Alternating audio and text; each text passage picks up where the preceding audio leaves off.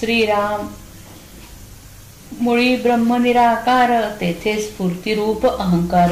जो पंचभूतांचा विचार ज्ञानदशकी बोलिला तो अहंकार वायोरूप तयावरी तेजाचे स्वरूप.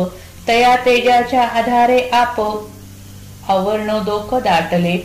त्या अवर्णोदकाच्या आधारे धरा धरिली फणीवरे.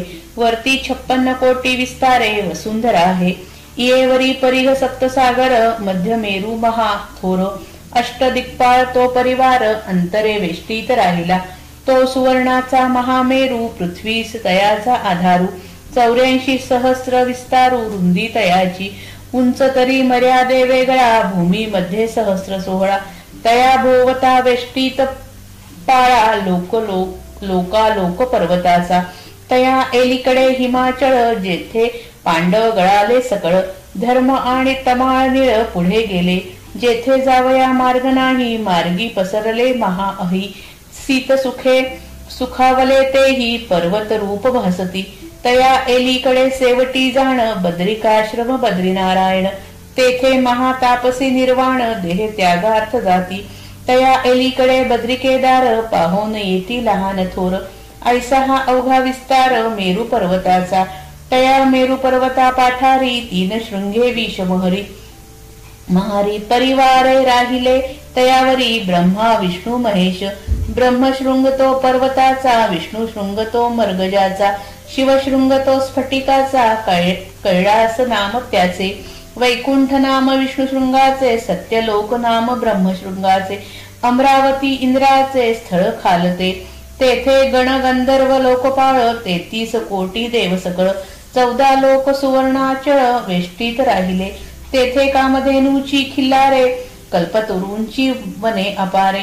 अमृताची सरोवरे ठाई ठाई उचंबळती. तेथे उदंड चिंतामणी हिरे परिसया परिसांचिया खाणी. तेथे सुवर्णमय धरणी लखलख लखलखाय मान. परमरमणीये फाकतील केया नवरत्नाच्या पाषाण सिळा तेथे अखंड हर्षुवेळा आनंदमये. तेथे अमृताची भोजने दिव्य गंधे दिव्य सुमने अष्टनायका गंधर्व गायने निरंतर. तेथे तारुण्य ओसरेना रोग व्याधीही असेना. वृद्धाप्य आणि मरण येना कदा काळी. तेथे एका उनी एक सुंदर तेथे एका उनी एक चतुर. धीर उदार आणि शूर मर्यादे वेगळे. तेथे दिव्य देह ज्योतिरूपे विद्युत्तले विद्युल्लते सारिखी स्वरूपे तेथे येश कीर्ती प्रतापे सीमा सांडिली.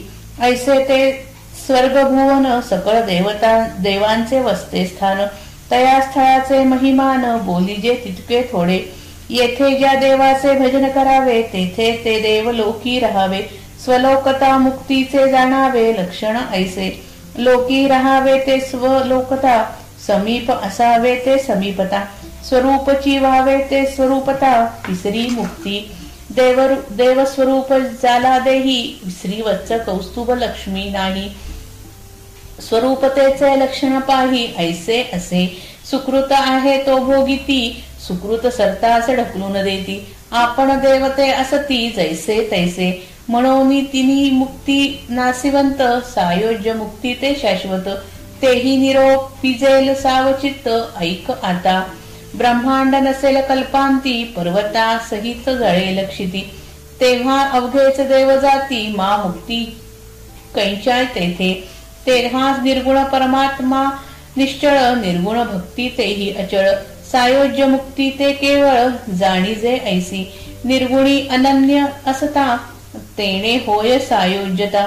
सायोज्यता म्हणजे स्वरूपता निर्गुण भक्ती. सगुण भक्ती ते चळे निर्गुण भक्तीने ते न चळे. हे अवघे प्रांजळ कळे सद्गुरु केलिया. समासाच्या बावीस ओव्यांपर्यंत श्री समर्थांनी त्यांच्या काळी रूढ असलेल्या विश्वरचनेची कल्पना वापरली आहे. तिच्या आधाराने भूलोक व स्वर्गलोक यांचे वर्णन सांगून पहिल्या तीन मुक्तींचे स्वरूप स्पष्ट केले आहे. मुळात ब्रह्म अव्यक्त व आकाररहित आहे. तेथेही व्यक्त व साकार सृष्टी वगैरे काही नसते व नव्हते त्या निराकार निराकार ब्रह्मामध्ये एक स्फुरण उद्भवले. तो अहंकार होय. अहंकार होय. त्यातून पंचभूतात्मक सृष्टी कशी निर्माण झाली? याचा विचार ज्ञानदशकामध्ये म्हणजे आठव्या दशकात केला आहे.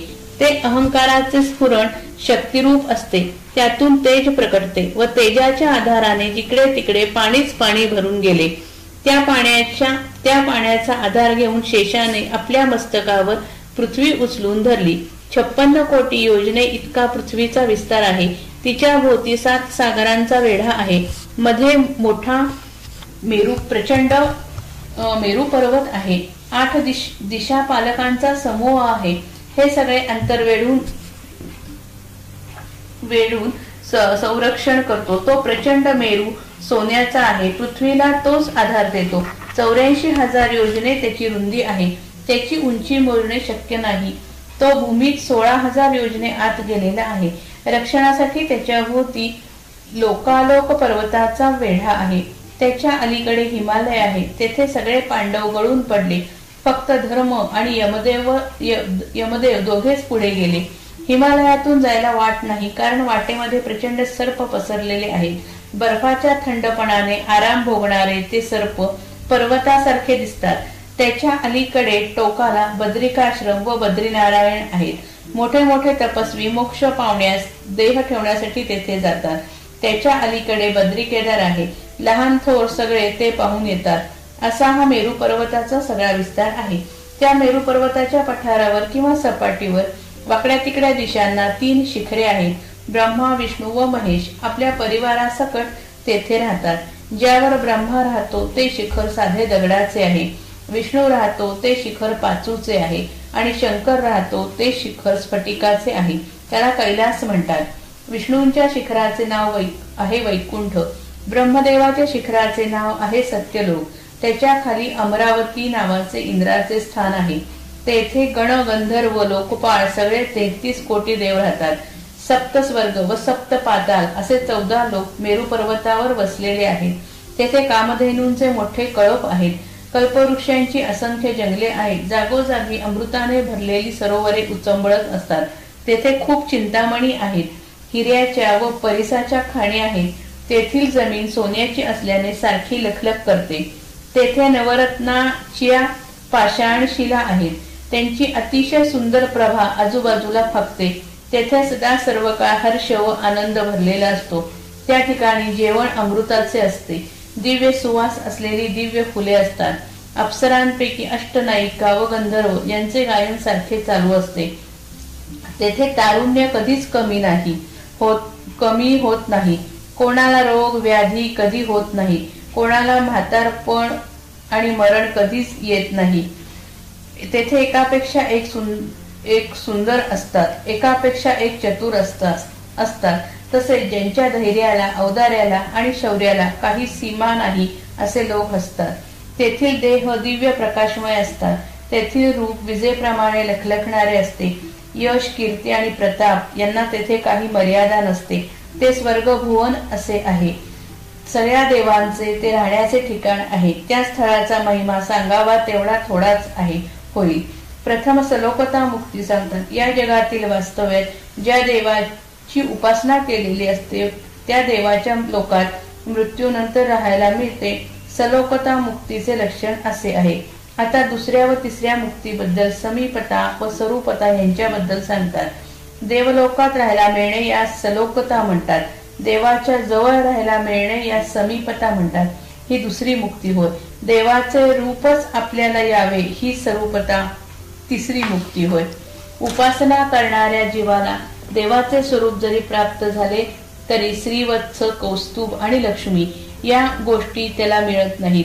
स्वरूपता मुक्तीचे लक्षण असे आहे.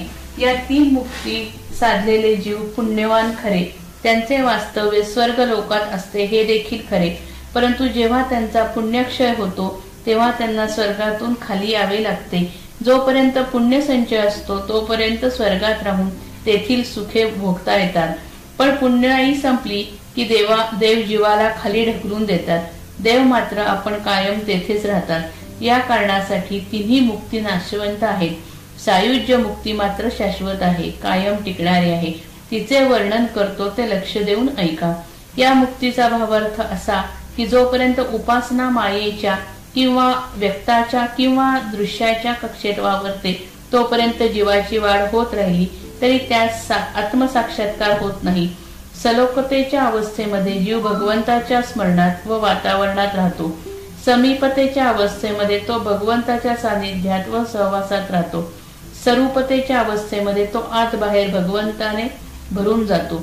भगवंतावरील प्रेमाच्या या तीन चढत्या अवस्था आहेत परंतु त्यांच्या पलीकडे जाऊनच परमात्म स्वरूपात विलीन व्हावे लागते. सगुणातून निर्गुणात जायला हवे. देहबुद्धीतून दे देवबुद्धीत गेल्यावर तेथे न थांबता पलीकडील आत्मबुद्धीत जाणे अवश्य असते. कल्पांताच्या वेळी हे विश्व नाश पावते. पर्वतासकट पृथ्वी जळून जाते. त्यावेळी सगळे देव नाहीसे होतात. मग त्या संहारामध्ये पहिल्या तीन मुक्ती कशा टिकणार? त्यावेळी निर्गुण परमात्म स्वरूप जसे आहे तसेच निश्चल राहते. त्या निर्गुणाची भक्ती देखील तशीच निश्चल राहते. सायुज्य मुक्ती ही अशी आहे. निर्गुण परमात्मा स्वरूपाच्या ठिकाणी अनन्यपणे विलीन झाले की सायुज्य मुक्ती मिळते. स्वस्वरूपा स्वस्वरूपात समरस होणे हीच निर्गुण भक्ती व ही सायुज्य सायुज्यता समजावी. सगुण नाशवंत म्हणून सगुण भक्ती नाशवंत असते. निर्गुण शाश्वत म्हणून निर्गुण भक्ती कायम टिकते. सद्गुरु केल्याने हे सगळे स्पष्टपणे समजते. मूळ परमात्मा स्वरूपाला नामरूप नाही.